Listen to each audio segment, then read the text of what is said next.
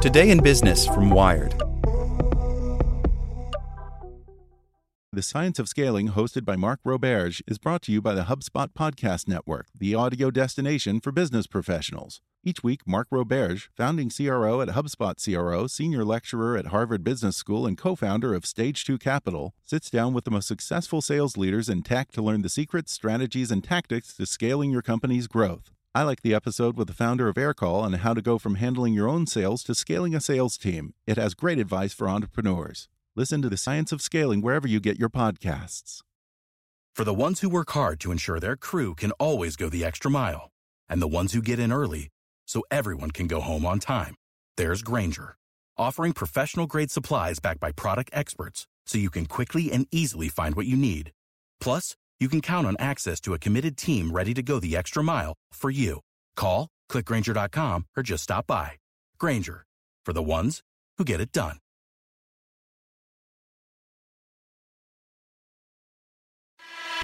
Hey there, this is the spoken edition of Wired. How a New Era of Privacy Took Over Your Email by Natasha Tiku.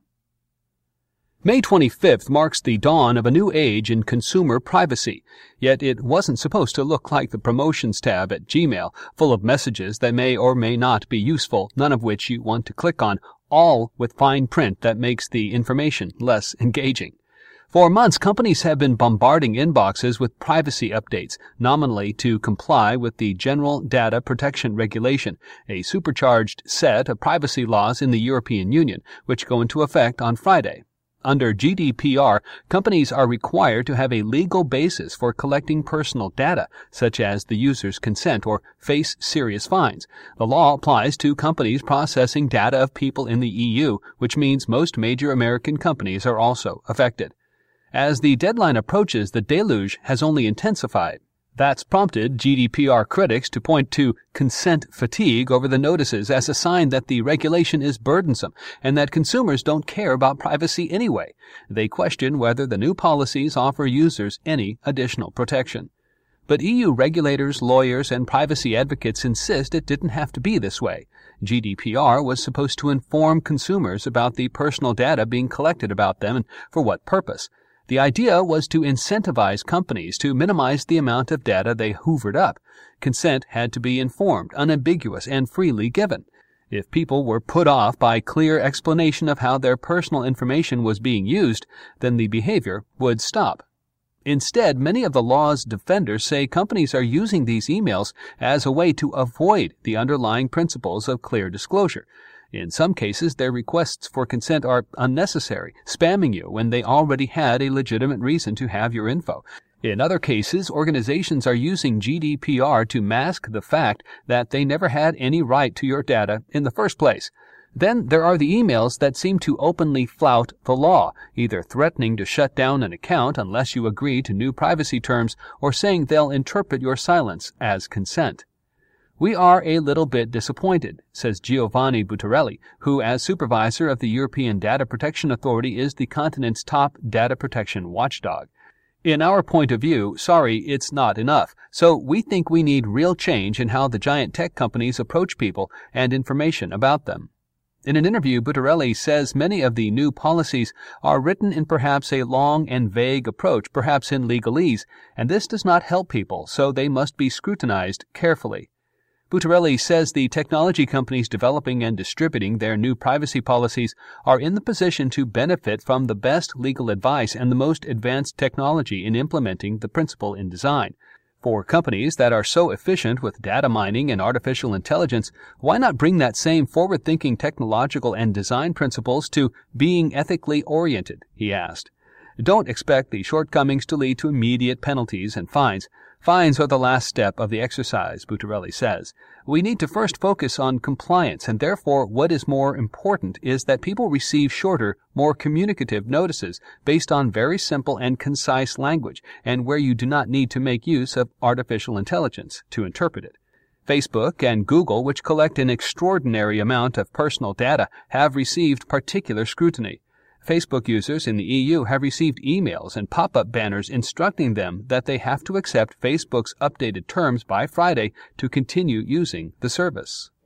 In response to questions from Wired about whether that approach is compliant with GDPR, a Facebook spokesperson said the company is roadblocking Europeans who come to the service, requiring them to agree to new terms of service. The spokesperson added that users are asked for their dedicated attention and consent on three specific critical topics sensitive data, facial recognition, and use of outside data to inform ads. Users are free to consent or decline each of the three choices they are offered, she said. To Johnny Ryan, a researcher at PageFair, which helps companies get around ad blockers and promotes collecting less personal data, putting it at odds with the digital duopoly, Facebook seems to be playing a game of brinksmanship.